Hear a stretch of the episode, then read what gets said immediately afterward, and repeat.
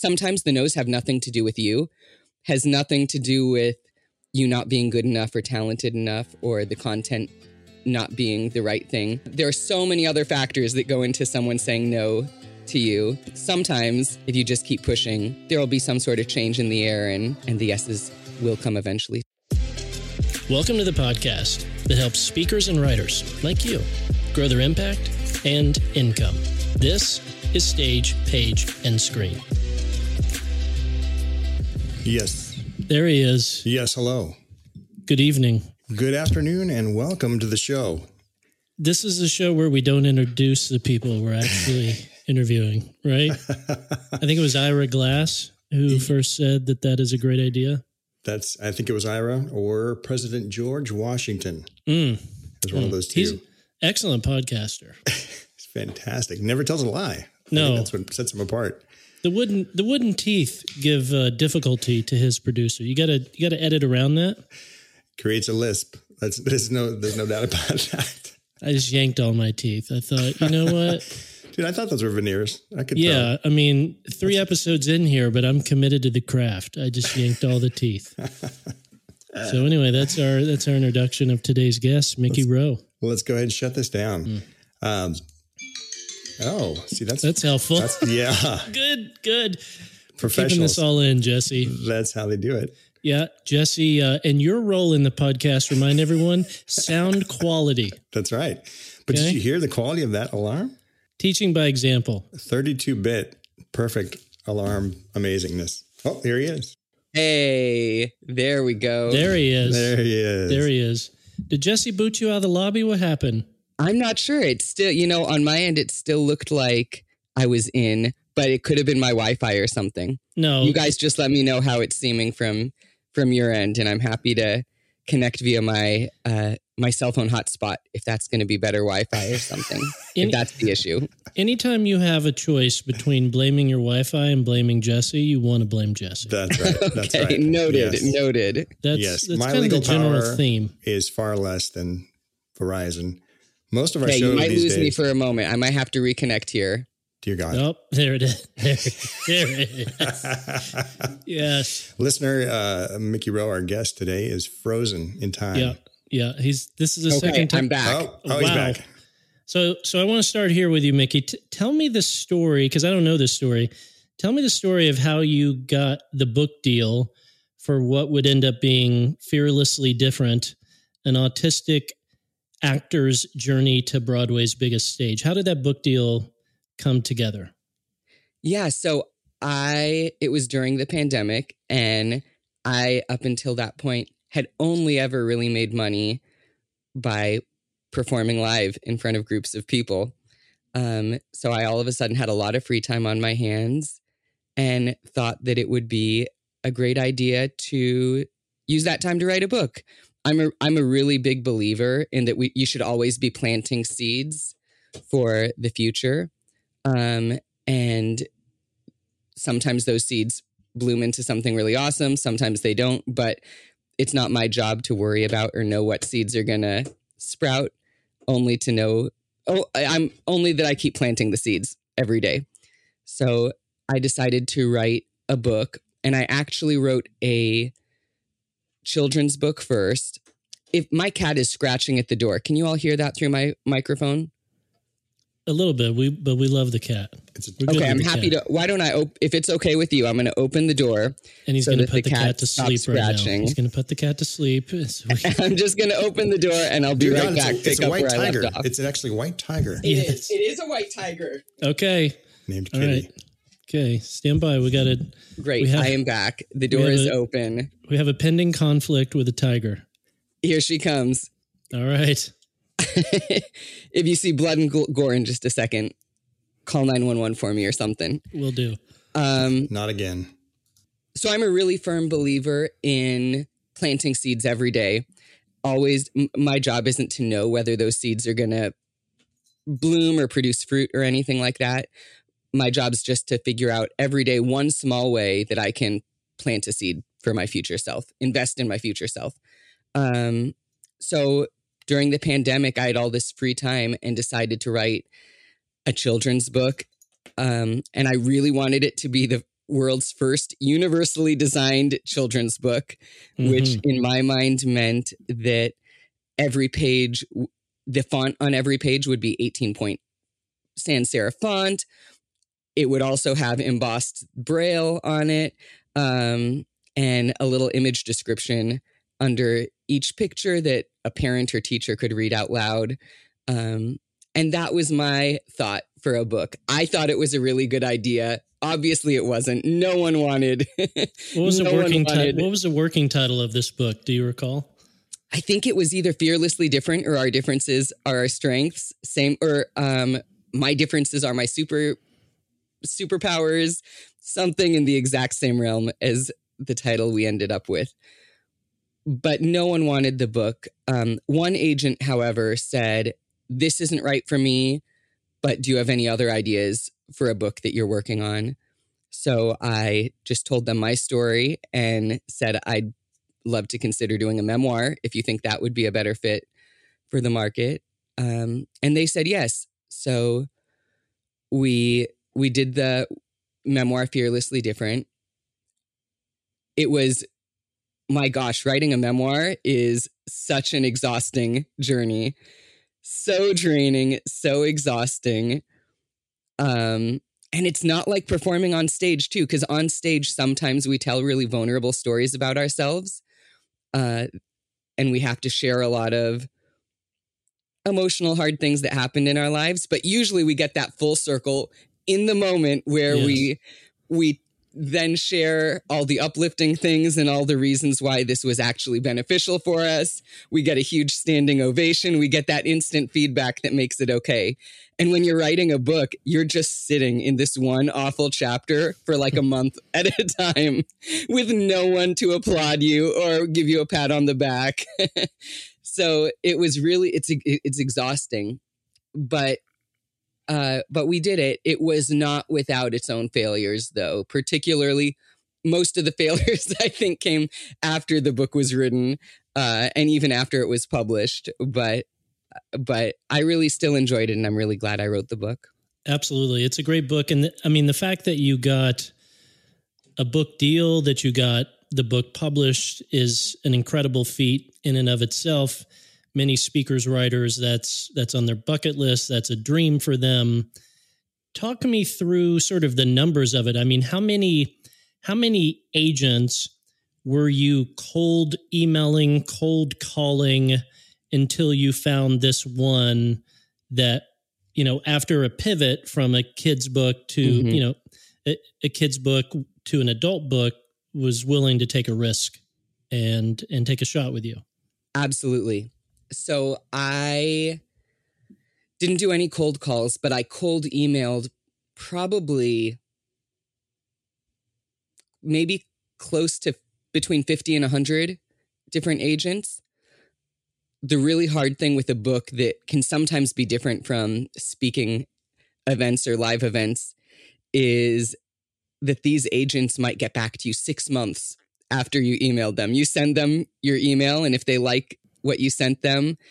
Uh, they they may not even reply. They may just add your print your book off and add it to their to read list, um, and get back to you after maybe a month or two. Re- long longer times than I was used to waiting. Um, so I got a lot of no's. I got a lot of just no replies. Um, but and then it's so funny how the world works sometimes, or how just the zeitgeist things are in the air um, how the universe works. But all of a sudden, then I think I got five replies saying yes, all within the same week. Oh, wow. After maybe six or seven months of no's, no's, no's, all of a sudden I got lots of yeses at the same time. And I hadn't changed the email that I was sending at all. The book was still the same. So I think it just shows sometimes, sometimes the no's have nothing to do with you, has nothing to do with you not being good enough or talented enough or the content not being the right thing it can have there are so many other factors that go into someone saying no to you. Um, so that perseverance can be really really key that um, sometimes if you just keep pushing there will be some sort of change in the air and and the yeses will come eventually sometimes. Yeah, that that perseverance and willing to kind of pivot your approach is something that has served you, you know, into your career, into everything that you're up to now. I want to I want to kind of break down the 100 emails because you know, I, I think it's going to be oddly inspiring for folks to Mm-hmm. understand kind of. So when you sent out the 100 emails, were those 100 emails kind of specifically about the kids book or were the 100 were the 100 emails after one of the agents had inspired you to maybe pitch it as a memoir? Yeah. So the majority of the emails were for the kids' book, understood. Un- which I still think would be a good idea, but I think publishing industry just gets nervous when you're talking to them about embossing pages with Sure. braille or sure they're just they thinking the wait, logistics. wait how expensive is this going to be to print exactly Yeah. Exactly. Um all right so you you sent 100 emails primarily about this kids book yeah. you eventually get five yeses so so with this remaining balance of 95 emails what what would be kind of your honest guess of out of those 95 how many just straight up no's did you get versus how many they completely ghosted you they never got back to you never heard from them at all hmm I would you- say if you have a pie chart, that'd be especially helpful. yes Nikki. please a pie please. chart. I Just wish for, for Josh. would- Josh will make the pie chart. i will you go ahead i've Posted on his website. i'm Um, ready I would say probably maybe one out of 10 emailed me back saying it wasn't a right fit. Maybe even one out of five emailed me back saying no. Um, and the majority of them, there was just no response or sometimes an auto response of some kind. all right so we're talking then we, we got 85 ghost hmm 10 straight up thanks but no and then five a deluge in a single week of hey we're interested and we want to work with you Yes. And to speak to that pivot that you mentioned, I do think all five of the yeses were for the memoir. So I think that um, Allie Hellegers at Stimola, who's an awesome, brilliant woman, is the one who told me, you know, I'm not interested in this. What else do you have? Mhm. and I sent her a pitch for my memoir. A few of the others, I think, that had actually replied to me saying, "Thanks so much, but this isn't quite what I'm looking for." I repl- I replied to those emails that maybe I'd received a month or two ago, saying, "No worries, thank you so much for the reply. Here's one other, one other um, book that might be more up your alley." Mhm. And so you do, even though I really had my heart set on this universally designed kids book, it was sort of my baby in, in some ways. You do, there's this saying that I've heard hold on tightly, let go lightly. That when you have an idea, you have to hold on really tightly to that idea Mm. and fight for it as hard as you can. But then you also have to know when to just let it go, to, to let go and pivot, even if something was near and dear to your heart. And so it really was that that I held on really tightly to that kid kid's book. I fought for it as much as I could, and I was really had a lot of persistence there. Uh, but then when I received the feedback that something else might be a better fit, I was ready and willing and excited to let let go of the kid's book, pivot, and um, and reply with no problem. How about this? And the and then the memoir is what started getting the replies. Absolutely i mean it's it's it's interesting from the author's perspective because you you kind of you have to sell and pitch yourself and convince two entirely different entities hmm before you're actually going to see your book printed online or on a shelf somewhere. So, kind of hoop number one you have to go through is getting an agent Yeah. to get on board with you. A- And then hoop number two, together, you and the agent then go and shop it to the various publishers and try to find, you know, someone who will publish the book and and a publisher that gets the vision for the book and is the ideal right fit. when you were pitching the memoir specifically to the agents, so hoop Mhm. number one, what were you what were you sending them? So I I sent them the first 50% of the memoir that I had written. Um, I know that there's I, I read that often with nonfiction, you don't write, you're not supposed to write the book in advance, that you send a proposal. Um, so I sent the proposal. I, I wrote up a proposal. I did a lot of research figuring out what goes into a proposal, and it was actually pretty straightforward. So I sent the proposal. There are a ton of outlines for proposals that you can find online. And then I sent um, the first half of the memoir as well, in addition with that proposal.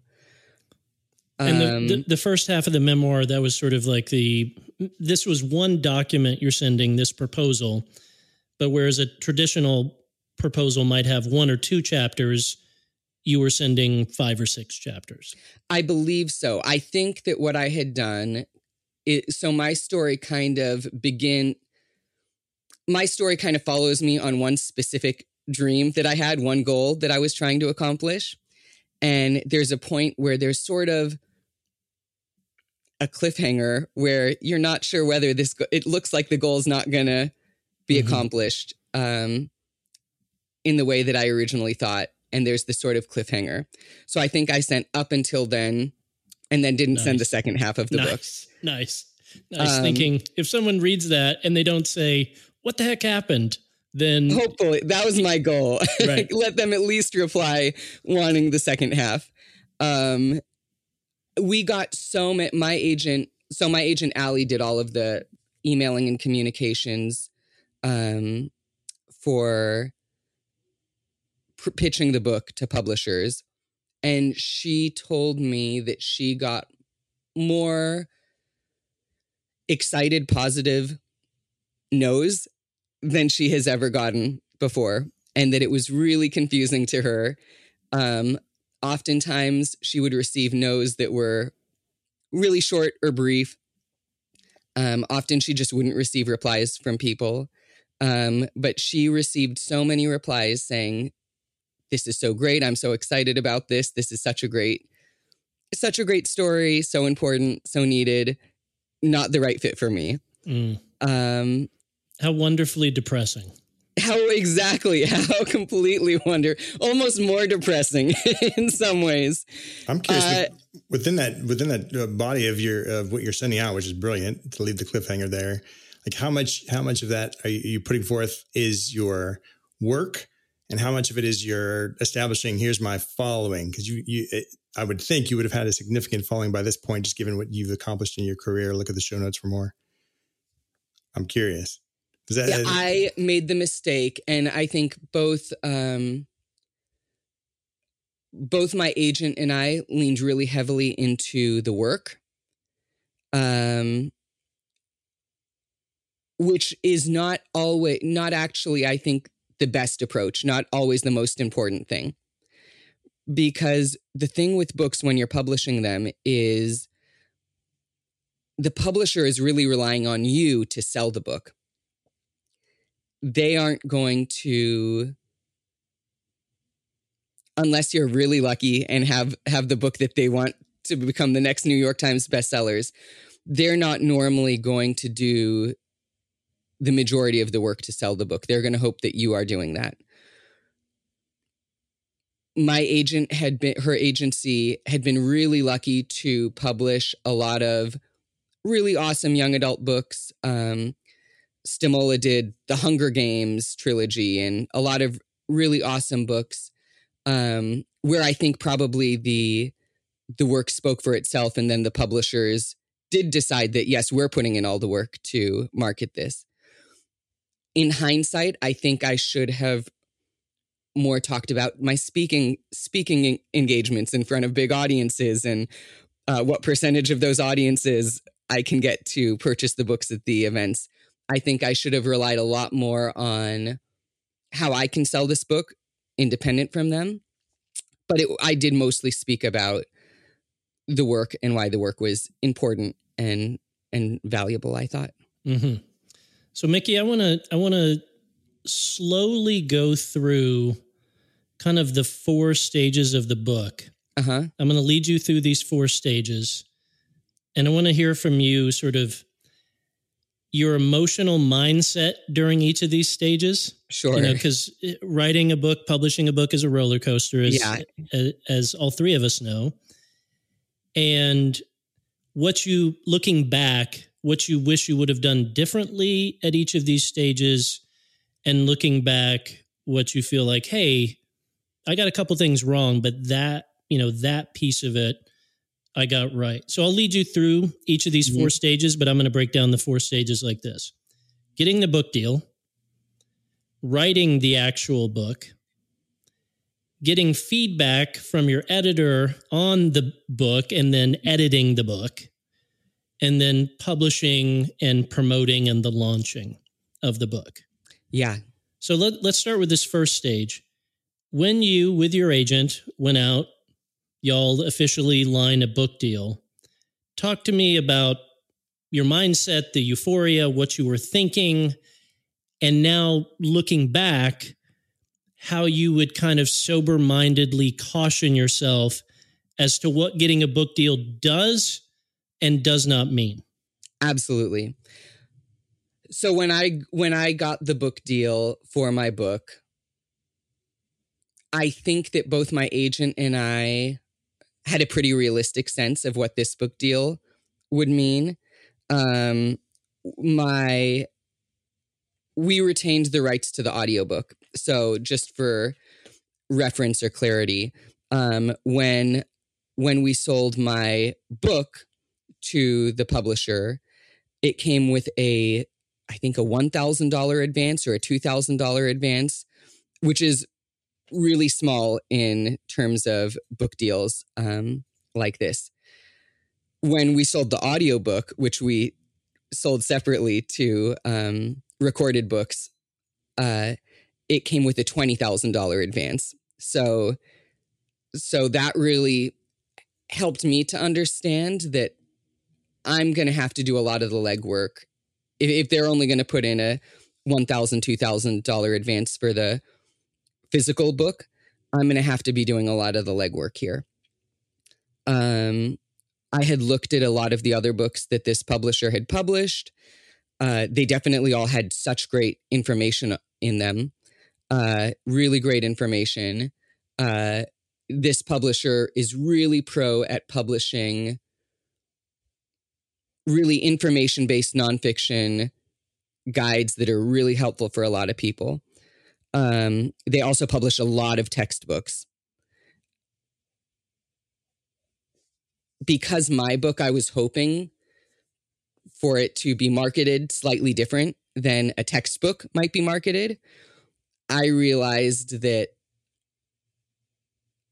I was going to have to do a lot of this work myself. The cover of the book uh, was a struggle because whereas the graphic designers who work in house at this publisher publish a lot of textbooks, uh, hiking guides. You know, when you go to the bookstore and you see, I don't know, top 20 hikes in California, right? Those I'm sorry, your Probably- your book was not a hiking guide. I must have I must have read the wrong book. you bought the one wrong one, Yeah, Josh. the, the other the other Mickey Rowe. No wonder I was wondering why all my speaking engagements they were introducing me so funny. That's right. That's But they were so guide. Surprised by helpful my guide. speech. yes, celebrated and renowned hiker Mickey Hiker. Rowe. ladies and gentlemen. exactly. So w- they when they had shown me the cover art, uh, they showed me maybe five proposed cover arts for my book. Um, and my agent and I both got a little bit of a pit in our stomach when we saw it. Not that they weren't appropriate covers for many many books, but we just didn't know if they were going to sell our this book in the right way. Um, we act we had a lot of phone calls where we thought, okay, how can we convince them that we're going to be we're going to be able to do a better job at designing this cover than they are? How can we tactfully have this conversation in a way that's not going to hurt their feelings or make them feel offended? Uh, so in the end, we actually had a an autistic graphic designer uh, designed the cover of our book, and we just pitched to them, you know what? Because of the content of the book, how special would it be to be able to um, have an autistic graphic designer design the art as well? Um, so we we were constantly pivoting, constantly trying to rethink. Okay, we know where we know what we need to get. We know we know what we need for this book to be have a chance at being successful. How are we going to make that happen? Given with the given circumstances we have. I think it's really one of the biggest pitfalls I think people have when working in sta- on stage, on the page, or on screen is not being honest with themselves about the reality of the room they're actually in, the reality of what's actually happening. Um, if I had gone into this mindset with my publisher, thinking that convincing myself that this was the equivalent of being published by Scholastic or Simon and Schuster or one of those big five, um, I would not have been being honest with myself about the room I was actually in. Uh, if I'm directing a show, for instance, right, and I I have in my head that I have this million dollar set design set, um, and I I because I want my actors to be a certain way. I have in my head that I'm directing all these brilliant Oscar winning movie stars in my head, right? I'm not being real about the room I'm actually in. I'm not I'm not creating something that's true to the moment, to the room I'm in, to the people I'm working with. Um, and so it's really important, I think, when you're working with other people to actually realize what their strengths are, not not who is this imaginary person I wish I was working with, or who who where what is this imaginary book I wish I was selling and marketing. What is the actual book I have? Who are the actual people I'm working with, and what are their strengths, so that I can one uplift their strengths, and two if there are then holes where maybe no one in the room has this certain skill set, no one in the room has what I need, how can, how can I fill in those gaps? What are ways to fill in those gaps? And I think you can only do that if you are really honest with yourself about um, about about the reality rather than being able to convince yourself of a fantasy of a dream uh, mm-hmm. that you wish this was that it might not actually be in reality so look looking back on this deal portion of it, mm-hmm. you know, and we're not we're not trying to speak ill of your publisher. No, great publisher that does sells a really specific, awesome kind of nonfiction. Of course, but but looking back on that opportunity, you know, do you do you look back on that and go, you know, maybe this wasn't a major league publisher, but this was a way for me to publish my first book mm-hmm. prove myself, uh, earn some credibility, not as a performer, which you had already earned, not as a speaker, which you had already earned, but but as a writer, which that was that was a new field for you. Or looking back, do you wish maybe I wish I would have waited, not said yes to the first publisher, and waited until a publisher came along and maybe maybe your platform was positioned where a publisher would come along that was more suited to publishing memoirs? Yes, a little bit of both, for sure, a little bit of both. I am really grateful for the opportunities my publisher has given me. I'm really grateful for the book they produced. I I think it's a beautiful beautiful book they produced. I also do wonder it, I'm, as Josh knows, Jesse, I'm really not a patient person. That is a skill that I need to work on daily. Is my patience, uh, and and I, really I had in my head that I really, really wanted hurry this. up with your patience, Mickey. I, wish you I should hurry up with it. I'm I'm trying. I'm trying to to get patient as quickly as I can. Sorry, I'm encouraging bad behavior. I know. So I um I do wish that I'd been more patient and that I had maybe that my agent and I had maybe thought both of us together to pause, re to to mm, what's the word re like reconsider Sure. Reconsider how we had been pitching the book. I wish maybe when we had been getting all those really enthusiastic yeses, but not for me, and my published and my editor was telling me how unusual that was for her. I wish maybe we had had a meeting to to just say, okay, so if this is the situation, people are really claiming to be really excited, claiming to really like it, but saying it's not for them. What what is the missing piece here uh, in their minds? What it, what is causing them to ultimately say no, and how can we provide that for them, Mm. rather than just just accepting it as a no uh, and and saying great we're, we'll reach out to 20 more people or 10 more people I, I wish before we had continued reaching out we had said why are they saying no what is their objection and how can we how can we help the future people to not have that same objection mm-hmm. I mean, it's it's interesting now being on the literary agent side of things. mm-hmm.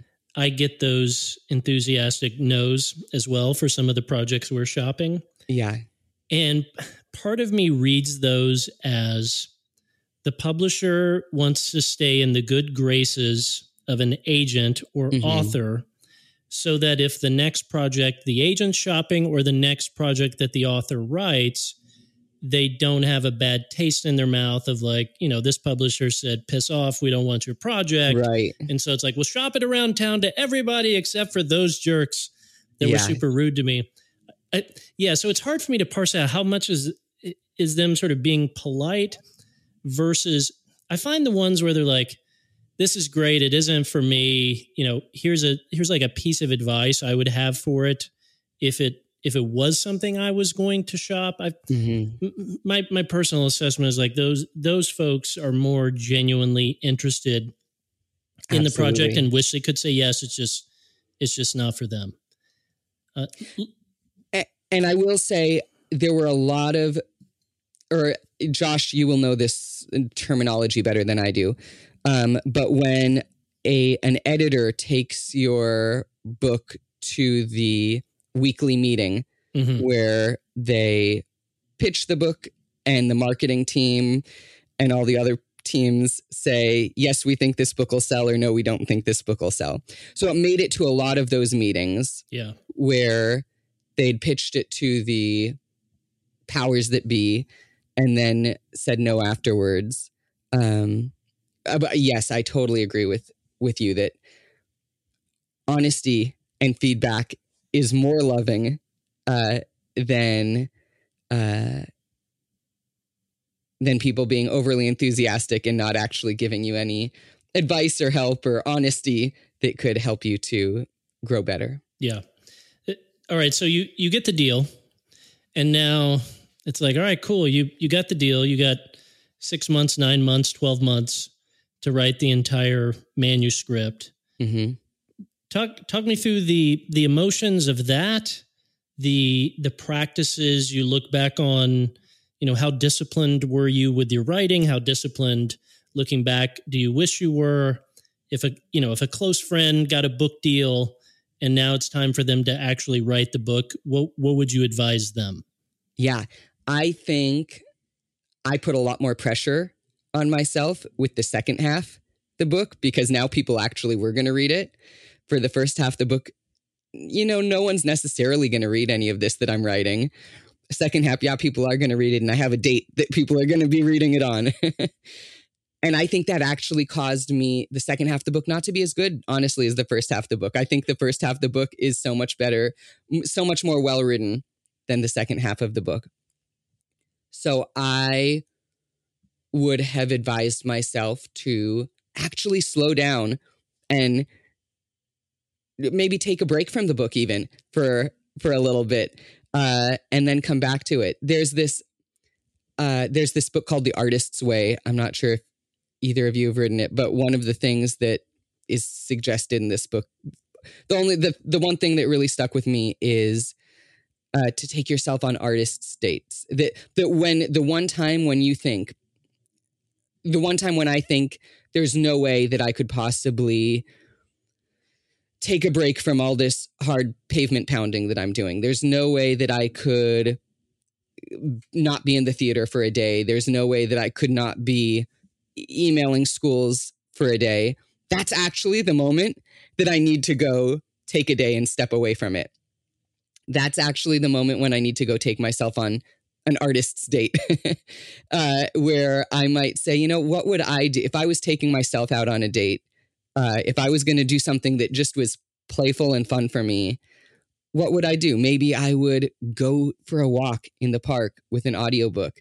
Maybe I would take myself out to a coffee shop and then just like, I don't know, go to a museum. Who knows? And I wish that I had, when I was feeling that stress and pressure of, oh, now people are actually going to read this. I need to write the second half the book. I wish I'd taken myself out on a few artist dates reframed and then come back with a clear mind and with more ideas. You know as speakers as as people who are on stage writing books we're not writing books for the most part about writing books. We're not we're not speaking to our audience about here's what it's like to be a public speaker. We're speaking to our audiences about life and if we don't then give ourselves the opportunity to live life ourselves to have those experiences ourselves, we're not only robbing ourselves, but we're robbing our audience.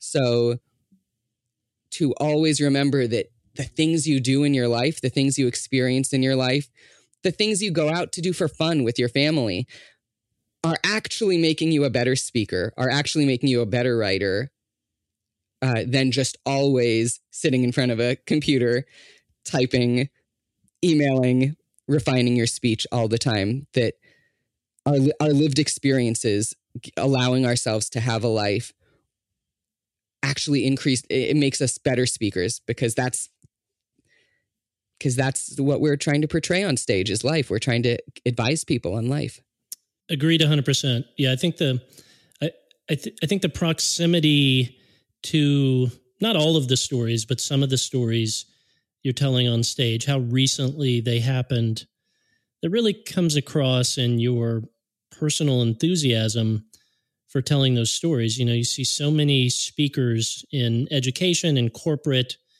They did something remarkable 30 years ago, and the and the event truly was remarkable. But then they spend 30 years just going and telling that same story. And the story is remarkable. The feat, the thing they did, the thing they cured or conquered or overcame is indeed remarkable. But but as a speaker, it gets really difficult to not become sort of embittered or bored of telling that story mm. if you're also not going out and trying to accomplish or overcome or rethink new things and, and you know maybe you never win another olympic gold medal or whatever the equivalent is but with some of those speakers you can see a bitterness of you know i had that one thing 30 years ago and now i have to go talk about it forever Mm-hmm. So I think that's very true to be out there living and experiencing and trying and failing and repeating and and weaving those moments in as well mm-hmm. as well as the Olympic moments, but weaving those fresher, newer moments in. I think I think people want to hear a, a student practitioner more than they want to hear the just the expert who, yeah, like you said, accomplished something great and now can just live off that story. Yeah but someone who's yeah. living a great story in every aspect of their lives. I mean, that's the they've got longevity, they've got all kinds of good stuff come out of that. And also, feel free to disagree with me me here, Jesse. Um, or I Josh, disagree with you. Josh. I disagree with you already. Preemptively, okay. I'd like to disagree. Well, I'll say it anyway, though. Well, I'll say it anyway. I'm going to mute you then. Go ahead. I think all yes, yes, and yes to everything that Josh and Jesse just said. Also, even if even if you your speech never like hugely changes over mm 30 years yeah even if you're do, you're trying to do all these other things and none of it actually makes it into the speech. I still think you know if we are saying the same speech in the same way for 30 it, it's our job to make it new every single time to make it fresh every single time and to find little little things that resonate differently for us every time, even if even if no one else would ever notice, even if, let's say, this isn't the case, but let's just say my wife came to every speech I ever did, she may never notice the differences from day to day in the things that I'm saying. But for me, for me to stay awake, active, to genuinely be having that connection with people in the audience, individuals in the audience, it is so important for me that I'm allowing the things that happen every day. The phone call that I just got off of 20 minutes before I went to sound check, or a joke that one of my kids told me on Zoom in the in the hotel room before I went to bed.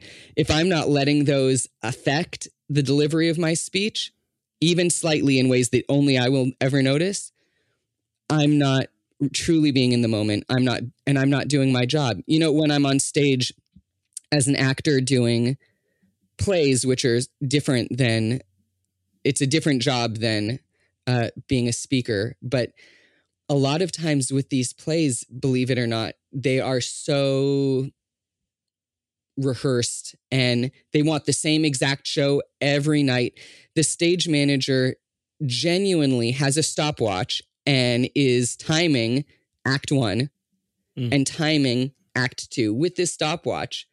And if either of those, if, if anything changes by more than two minutes, maybe a minute, 30 seconds, they're going to come leave a note for you and let you know because their job is to maintain the show that the director directed, maintain the show that happened on opening night, and make sure that the show that happened on opening night is identical to the show that people are going to see on closing night. So it's my job as an actor then, and also my job as a speaker, I think, to, okay, great. Those are the given circumstances. I need to maintain this show in ways where the stage manager is never going to is going to feel like it's the same show from night to night. While at the same time, for me in my head, making it feel as different and new and fresh every single night. Hey, gang, we'll be right back. All right, so let me pitch you something. Are you someone that wants to launch and grow a speaking business? Maybe it's time to write and publish that book. Perhaps you want to create and sell your online course. Well, I've put together a free on demand training video for you. It's not going to promise you the moon. It's not going to say it's going to happen quickly or without tears or sacrifice, but I'll pragmatically lay out for you exactly how to chart a course to do all these things we just talked about. You can find this free on demand training video at stagepagescreen.com. That's stagepagescreen.com. This is a brilliant on ramp into your insights from someone who performed on stage to someone who's now speaking on stage. Uh, for the for the fellow OCD among us, I promise we will circle back to these final two stages mm-hmm. of a book. But but but talk me through some of these because you're right. As a as a performer, you are saying the same thing every night, and you have to make it fresh and interesting for you. Otherwise, that will come across to the audience. How do you fold that mindset into speaking, even though it might not be the same each and every time? It's probably quite similar. How do you mm-hmm. fold in some of the stuff you've learned as a performer into your craft as a speaker? You know, I think the b- b- my biggest lesson, my biggest takeaway that uh, transfers over is every single thing that happens while you're on stage, from the moment you take the stage till the moment that you have left the stage, every single thing that happens is a gift to you. And you need to see everything that happens as being a gift. I'll give one example from how that looked on stage and then an example from how that on stage as an actor and then I'll give an example of how that looked on stage as a speaker.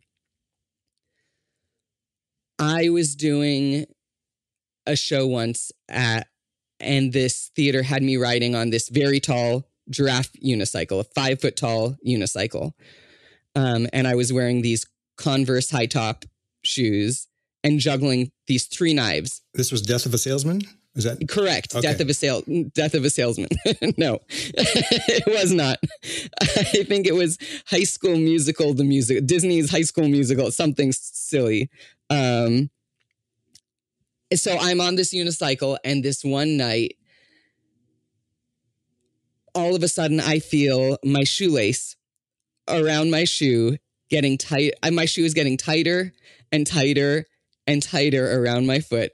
And the audience actually saw what was happening before I noticed. They were all gasping, and I'm like, whoa, I must be really impressive today. Listen to them all gasp. I look down and I see that my shoe has completely tied itself to the chain, that the, the shoelace got stuck inside the chain and gear of the unicycle pedals, and my feet are tied to it.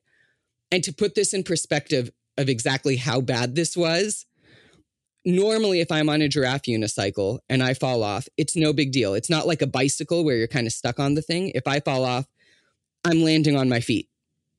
Always landing on my feet, which is why you can ride really tall unicycles and it's not that dangerous. All of a sudden now, my feet are tied to the unicycle about halfway up.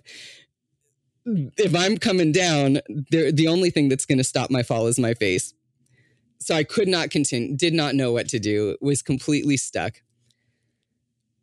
But I made it, I had a volunteer up on stage and I made it about the volunteer. And I said, Can I please have another volunteer as if it was the volunteer that fucked up? Uh, can I swear? Too late, I did. um, I, and I had them use the knife to cut my, to cut the shoelace out of the chain and finish the routine that's not some that was a problem that was something that went wrong on stage but it actually made their routine so much better. That was probably mm. the best that that routine ever went in the show all of the hundreds and hundreds of times that i did it. And it's unrepeatable. Because i think when we when we're in at a live event when we're gathering together with people you know the audience doesn't want to knowingly acknowledge that you give the same speech once or twice a week they don't want to knowingly acknowledge that you just that what they're seeing is not that special and is the same thing that they could show up to a different location and see a week from now. They want to feel like they are seeing something that no one has ever gotten to see before and that no one will ever get to see again and that what they got to be a part of was really unique and special. So that's why I think it is so important that we always always come at it with the approach from the moment I step on stage to the moment I leave the stage. Every single thing that happens is a gift, is truly a gift that was given to you to be able to make this experience more special and more unique. I I remember I think gosh, last month I was doing a um a speech and the batteries ran out on this microphone that I'd been using probably two minutes, three minutes into this into the thing. Oh man. The batteries die. Uh that's always the case. Like, oh, it's always the batteries in the mic at these speaking events I've, I've found. Um, that's a gift, though. Like, what an awesome gift because as long as you stay present and fun as if if you get worried about it and are like ah crap this is awful okay well let's pause the whole thing and figure this out. Uh sorry that this bad experience happened. That's what the audience will receive right? But if you stay really lighthearted and have fun with it and are open to the adventure and are excited to be on this unique adventure with the people in the room they're going to have fun. They're going to they're going to think that was so awesome that the mic stopped working because it was a unique experience that was just for us. No one else has ever gotten to experience this before. As long as you are happy-hearted, open-hearted and truly see it as a gift, um, then nothing can go wrong in your speeches, I think. Mm. There's there's something I see you do as a speaker, Mickey, that not every kind of theatrically trained actor can translate to speaking, which is, and I'm I'm not a trained actor, so this is kind of my interpretation of it. But I've seen certain actors move into speaking, and in acting, it can sometimes be, you know, about big grand sort of gestures, mm. movements, these sorts of things. And sometimes if if they directly bring that into speaking, it can feel inauthentic, like you're talking over me, like you're performing at me instead mm. of having a conversation with me. And I and you are one of the very few that I've seen that can both bring the the good of what stage acting has taught you into your performance as a speaker without some of those hangups of like just overly emoting or overly gesturing.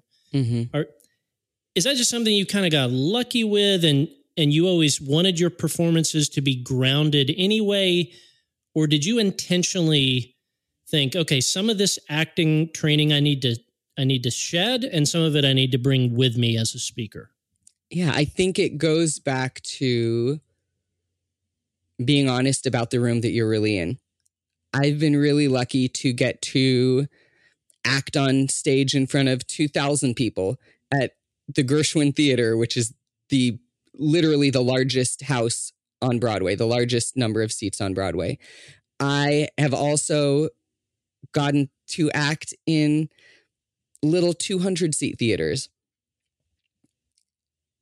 And I think what's really important is you know, my job as an actor is to connect with someone, whether it's my scene partner or the audience, and change them. If I'm in a play, it, what I what I was taught at least is when I'm acting in a play, it's never about me. If you if there's an actor who's worried about what to do with their hands or worried about how they are saying a certain line or any of these things that we might get nervous about, that actor's thinking about themselves and it is never about you. It's never about you as an actor. It is always about your scene partner. Because in life, in life, we always want things from people, whether we want them to accept us and love us, or whether we want them to do something for us, or we are always wanting something, some sort of action or validation or whatever it may be from someone else. So, as an actor, when I'm talking to a scene partner, I shouldn't be thinking about myself at all. I should only be looking at them and thinking about what it is that I want from them, what I need from them, what I need them to do or understand or validate. Um, so, my only job on stage as an actor, I think, is to know that, connect with them, and to learn something about them. That I, if I'm truly listening every single day I do the show, I'm going to learn something new about my scene partner that I didn't know before I stepped on stage, even if it's just like, oh, they have a freckle under their eye that I never noticed before today, or whatever it may be. Uh, when I translate that to being a speaker on stage, I think it's just that your scene partner has changed. Now, my scene partner is the audience. My scene partner, I have maybe a couple hundred scene partners scattered throughout the audience. Uh, and so if my only job is to connect with them in real life, enact change in them, being big and grand isn't gonna isn't gonna make that happen. Um, it, you know, and it depends. Maybe if I'm if I'm in an arena, I might need to be larger with my gestures than I would if I was in a, a school gymnasium but I'm only doing what is necessary to connect with and enact change in my scene partner. Yeah, I love that kind of selfless approach that it's not about you, it's it's about the audience. Uh, you know, which you kind of defined as your scene partner. I, I, I want to bring up another aspect of your speaking that I see you do so beautifully, and I see others who are well intended not quite get it right. Which is, you know, you talk about your personal story, your lived experience of being someone with, you know, who's legally blind, who has autism. And you do it in a way in which, you know, the story is a roller coaster. There are elements of the story that are sad. And yet we never feel sad for you even if there are moments of sadness, we never feel sorry for you. We never feel sad for you as someone hearing your story. I've seen so many speakers who have a great story. It's an understandably sad story, but as they're telling it, you kind of feel sad for them. You feel like they're not, they haven't quite worked through it mm. themselves. Is this is this something you feel like you've been intentional about that you want to tell the roller coaster of that experience that you've had, but you also want it to be an uplifting journey? Yeah, I think I'm going to give two answers. One is that the first answer is that I think I've just never felt sad for myself. Um, I have seen so many speakers, so many plays, so many read so many books where it almost feels as if the person is using it as their own personal therapy. Uh, and I really dislike seeing that. I, I I hate that, so I try really hard for that not to be what I do. I think my book was that. I think that I fail in some ways. I failed with my book, and that my book was my own personal therapy uh, in a way that I hope I hope I don't repeat again, and I hope my speeches aren't. Um, but I've never felt sad for myself, um, and so I think that helps in that when I'm speaking. Hopefully, people don't feel overly sad for me.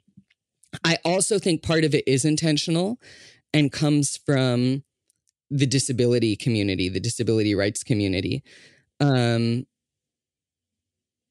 a lot of times, people will feel sad for a person with a disability uh, for not like you get up and there's this there's this idea which i sometimes come at odds with when it comes to public speaking it's hard for me to figure out how to merge these two things as an inspirational speaker. But there's this idea in disability culture of inspiration porn. And what inspiration porn is, is when someone with a disability is called inspiring for waking up in the morning and brushing their teeth or getting out of bed and choosing mm-hmm. to live another day. And people in the disability community really despise that and have really trained all the other people in the disability community myself included to avoid that at all costs that that actually like, it's like hey you're setting the bar way too low exactly one you're setting the bar way too low and two there's almost this you know people will often say to someone with a disability like oh my gosh if i if i had to use a wheel if i had to use a wheelchair every day I don't know how I could live with that. Um, and what that inadvertently tells the person with the disability is your life is not worth living. If I lived your life, I don't know how I would be able to live like that. Which it's well intentioned. It's the intention is you are you have so much perseverance that you're able to live this life that I would never want to live. But the accidental impact that that can have is your life is sadder than mine. Your life is lesser than mine. Your life might not actually be worth living. Um, so the balancing act then becomes how do you become how do you become an inspirational speech as an inspirational speaker where the inspiring part of my story i hope isn't hey, I have autism, I'm legally blind, and yet I woke up to live another day. And yet I, and yet I do whatever it is that I do. Hopefully, hopefully the inspiring part of my speech is the perseverance, the perseverance to change systems um, that you know there's nothing wrong with a person with a disability. Nothing about a person with a disability need should be cured or fixed necessarily. There's they're a whole perfect human being just the way they are. That actually what we need to fix is society. We need to make it so society is more accepting and inclusive and accessible and so i think that it's that framing in my speeches that i'm not framing it as hey here is here's what I did. Here's why I am a great role model for you all to look up to because I don't see myself. I don't think that I've done anything other than try to survive. Like I've just done what mm. the bare minimum that I need to do. I think I'm a really lazy person and I've done the bare minimum that I need to do to figure out okay, how can I survive? How can I provide for my family? Um, which anyone would do. But I think it's that reframing of this isn't about me. This is about society Mhm. and how we can all change society together. How how we can all become more accepting and loving and make make a world that embraces everyone better. I like how you used, yeah, your very unique story. Uh, you pulled everything out that needed to be pulled out in order to make it generalized for others. Like, okay, this is how you experienced this struggle, this challenge. We put these labels on it, and so it becomes more inspiring in some ways, or, or that sort of thing. Not to downplay anything you've been through, but just to say that it sounds like you found a, a great way to then universalize it to the rest of the folks who are listening and going, okay, that was the way that he struggled. Well, I know the way I struggle, and yet the parallel is that I can do those things too. Well, and that's all Josh Shipp's doing. Youth Speaker what I was University, go sign next. up. That Yep. is all. That's, That's all Josh is doing with it's chapter uh, five, I think. is it? the- with me we uh, or me we you that uh, Josh gave me that awesome format that the speech should always start start with me, then be generalized to we, and then be really specific to you as an individual in the audience. Saying, That is all Josh is doing. but I'm glad that I've been able to learn it and hopefully implement it. Well, you did the hard work. I mean, the the sure there's there's there's some some wisdom in the framework, but the really brutally hard work is, you know, getting into the nitty gritty of your talk and saying, okay, how do I do that? Most most speakers I run across who are even quite good, they have me, but rarely a we or a you, or not or not an explicit you. It's sort Mm. of, well, let me let me talk for forty five minutes about my lived experience and uh, yeah, I'll leave it up to you to figure out how that ap- applies to your life. hmm And I think I think as a speaker, we we have to not only curate how we tell our story so that it's you know interesting, intriguing, heartbreaking, hilarious, all of that, but we also have to go ahead of our audience and do the difficult work of weeding through the things and saying here here are here are the handful of lessons. Here are the things. Now you need to contextualize it to your life your situation what you're going through but but here they are. I'm not going to force you to dig through the clutter and try to find the gold. Mm-hmm. I'm going to i'm going to deliver it right to you. And I think for my speech, the easy the easy part is people who feel different, people who have felt excluded or underestimated in whatever way, um, or for for whatever reason, just feel like outcasts. That's the really easy part.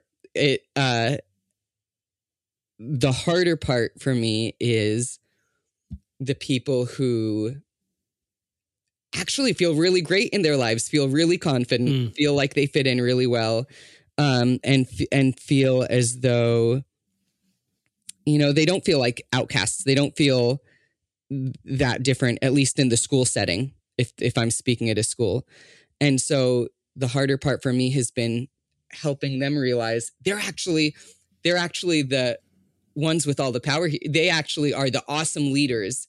They are the leaders everyone else is looking up to and that they are they are the really powerful ones that have the ability to make that kid who maybe doesn't have many friends that they hang out with or doesn't doesn't have that many doesn't feel like they belong. They are the ones who are really awesome leaders and and can have the power to really change society and make us all feel included.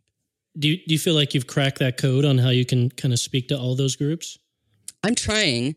I think sometimes on some days I do, some days I don't. It's not always there yet, but i have another um, i have another framework for you mickey go for it. I don't have a specific idea, but some of the best, uh, you'll see the parallel here in a moment. Uh, the the on ramp might seem a little unusual, but the on ramp is this: some of the best bullying speakers I've seen, hmm they do a great job of speaking to all three parties in the incident. Mhm. So here are the three parties. There's the bully, Mhm. right? That's the easiest person to demonize, you know, a kid who bullies others. But there's but there's something going on in their heart too that's kind of pushing them to think this is a way in which I can deal with my anxiety or Yeah, Or- hurt people, hurt people, and that the only reason you would bully someone else is if you felt so little control in your own life that you felt the need to try to control someone else because and I also think we sorry to interrupt you. I also think that um whatever we say to other however cruel we are, whatever we say to other people, we are always far more cruel to ourselves than we are to other people. And that if if someone is not being kind or accepting to someone else, they're probably being far less kind and accepting to themselves. absolutely. Yeah, so we we we have the the bully, Mm-hmm. the bullied, and then the bystander. Yeah. And so when you when you kind of talk about exclusion, I go, you know, maybe maybe there's a similar three party system in place where you have, you know, you have individuals that exclude others, you have the person getting excluded, and then you have kind of the neutral parties that watch this and and they either say nothing because they're like I'm not sure what to say, I don't quite know how to deal with this. So I wonder if maybe you could I'm just curious what it would look like to maybe take a similar approach and go, what, you know, who are all the parties when when someone is feeling excluded? And it's not, you know, bullying is often from a person. Exclusion can also, as you talk about with universal design, it can be com- from sort of a system or, you know, Just something the that's way our been in- society has always been. Just correct, societal. Yeah. But that, yeah, that could be an interesting approach. that's great. Uh, let's for the for the OCD among us, myself included. Let's let's circle back to the those four stages of a book. So we talked about kind of getting the book deal. hmm We talked about writing the book. Now let's talk about this moment where you turn in the manuscript to your editor at the publishing house, and a couple months later you open up that attached uh, Microsoft Word document and there's just there's notes there's strike throughs there's red everywhere talk to us about that experience and what that was like and what you learned from that Yeah. I had a really unique experience here in that my publisher approaches publishing a little bit differently. And I think I can I can say this without this isn't a jab against them. I uh, um they this is how the owner of the publishing company, the head of the publishing company openly speaks about their business model is that they are a quantity over quant quantity over quality publisher. Uh, that they their business model that has been really successful for them is to publish as many books as quickly as they can that are all going to appeal to really niche niche audiences. So when I received those edits back, there actually were very few. They were almost all just grammar, spelling, punctuation, um, adjusting punctuation to fit their specific um, model. Uh, and then there were maybe one or two places where they edited for continuity, where they made minor changes to a sentence to have better continuity. Hmm. That was it. In That- hindsight, Mm. I really wish that when we received that, that I had thought, hey, I wonder if it's beneficial for me here to hire my own editor. I wish that I had reached out to I found editors on my own, reached out to them, explained to them this is how my publisher works, which is awesome, but I really would love a more highly edited book. Uh, and asked if I could just hire them as a freelance editor to edit my book for me. Um, but I didn't. So so my book was actually really unedited. My my wife did a lot of editing for me, which was great. But you know, my wife is so close to me that she's not seeing things from a truly outside eye. Um, so that that's how that that part of my experience went. I think yeah, I think that's quite wise. You know, when when I'm advising authors and they're saying, why shouldn't I just self-publish this thing? Mm-hmm. You know, what is what is a you know going and getting a traditional book deal and all the hoops I got to jump through and Yeah. all the begging people to take a chance on me like why don't I just write the check myself and do it? You know, having that key editor is often one of the tally marks I can put in a major publisher's side Mm-hmm. because at some of these major publishers, you have folks that have worked on hundreds of books, Mm-hmm. dozens of which have done very well. And they begin to form this crystallized intelligence and this pattern recognition Yeah. where they can go, oh, you know, six years ago, I had a similar book with a similar aim. It didn't quite hit when it released, and here's why. Here's what was well intended in the content or the structure Mm-hmm. that wasn't quite executed on. And so I think, you know, your advice to others that you should have an A player who's an editor Mm-hmm. and and hopefully you get that from your publisher and even if you don't you should take you know that responsibility upon yourself and try to go find that person because in the long run you'll look back and and be glad that you did such yeah. let's talk about the publishing the promoting of the book the day you know the, the pub day is a can be a euphoric day but it, it can also be a day that has a lot of mixed emotions with what you expect is going to ha- you know oprah is going to call you day one Uh-huh. of course and all these like you know fantasies we can kind of whip up into our mind there can be a lot of comparison and joy and uh, then fear and what's happening so talk us talk us through the roller coaster of publishing and promoting the book once it's out Yeah. So I was really excited. I had set up all of these book events for myself. Um, I was really amazed with how many replies I got to my emails for book events. I was do I did a sold out book event at Strand Bookstore in New York. I was doing a book event at New York Public Library with Lincoln Center. I did a book event at Town Hall Seattle. I, I nearly every book event that I wanted to do I got. So I was really excited about this. And they'd all been set up six months in advance. The day before my pub day, I get an email not from my not from my publisher, who I love, but from uh, Town Hall Seattle, which was the first book event that I was doing, letting me know that they had just received an email from the publisher that there would be no books available oh for no. sale at the Oh, no. event. so I said, huh, that is so interesting. Let me CC them in this email and try to find out what's going on.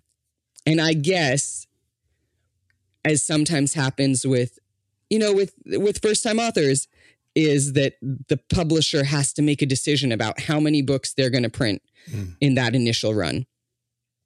And because they don't want to be stuck with hundreds of thousands of books that they paid for that 10 years have later haven't sold yet.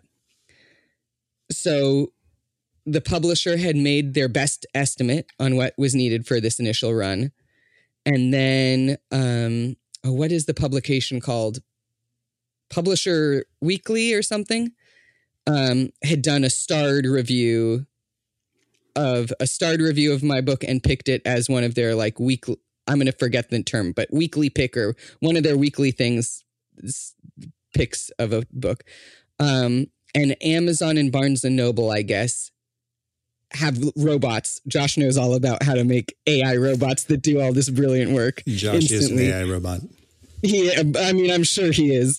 There's no way He's he could be this brilliant the- and not be, be an. AI robot. Yeah. Um, so Barnes and Noble and Amazon somehow have this robot that predicts how well a book is going to do and instantly buys however many books they think they can sell. And they bought every book. And they bought this these books, I guess, a week before they planned to mail these books out to all the events.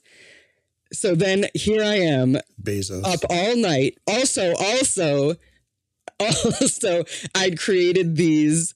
I'd had had these um really huge, awesome, like five foot tall by three foot wide, yarn bombed, crocheted versions of my book covers that had been mailed out to all of these, all the like top my top ten independent bookstores across the country. Oh. I'm to sorry. try Did to- you, did you say yarn bomb? Yar- have you ever seen the tree outside? You'll see like a tree covered in yarn. Someone has knit a sweater for a tree almost. See, in, in Oklahoma, where I grew up, we just egged houses. We didn't yarn houses. What is this? Seattle. It- Jesse knows. Yeah, Jesse's yeah. in Portland. Jesse GNW. knows. All right, you, you hippies and your yarn. Yeah. So here they don't egg bomb things. They We they can't afford bomb them. They knit sweaters, knit nice little sweaters for bus stops and fences and trees. so I I had these sent out to all these independent bookstores and had and for the other ones I'd made these autism acceptance month displays at on Vistaprint. Uh, these awesome autism acceptance month displays on Vistaprint that had res- you know QR code with resources for Mm. uh, autism acceptance month and where to where to find more resources on autism acceptance month and uh, a suggestion of awesome books written by autistic authors mine obviously included prominently i'd done all this work and invested for what was for me all all my money into sending these out to these independent bookstores to make buzz none of these independent bookstores were able to order the book. In fact, when they went online to order the book from the publisher, there wasn't even an option to back order them or to order it and have it mailed. It was just out of stock, no ability to order these books. I swear I did not sleep for a week. Oh All this brilliant work I had done to create buzz was for nothing. All these book events that I'd set up, they could not get the book, they could not get copies of the book, and the independent bookstores that I'd done all this uh, these marketing ideas for could not get the book. So I didn't know what to do. Um, but you know, even even in our worst moments when we feel like everything has failed, the book events happened. They created a lot of buzz for my book. A lot of people were very excited um, and found ways to order the book anyway. Even though the books were not available at the event, they still found ways to order the books. Um, I went on on Vistaprint and created, you know how you order labels for packages and things. I ordered these labels that had the logo from my book, and uh, I um, signed them all and sent out hundreds of these to all the bookstores that I had previously reached reached out to, saying, "Hey, I'm so sorry that the book sold out. It was so much more popular than we expected. When you can order the books, here are um, here are signed stickers to go inside the cover for you." Wow. So it all worked out in the end. Not, you know, I think one thing I say often is I think you are always able to achieve your goals. I think every single person on earth, we are you are always able to achieve your goals. It will never happen in the timeline that you first expected it to, and it will never happen in the way that you imagined it would. It will never look look the way you pictured it in your head. It won't happen in the timeline you pictured. Um, and so, yeah, the book events didn't look the way I pictured them to happen in my head. People didn't get physical copies of the book in their hand on the timeline I first expected them to, but it all worked out in the end and was just fine. And whenever you're going through these moments of stress, oh my God, this is all what was the point of the last two years of getting this book to happen. This is all. I promise. Six months later, Hmm. you aren't even gonna be thinking about it. Six months later, it will have had zero effect. It, it will not not have drastically affected your life nearly as much as you assumed it would in the moment. It's a great attitude to have about the whole situation. Mickey, good sir, we thank you for your time. We thank you for your insights. This has been delightful. So good. Uh, thank you so much for having me.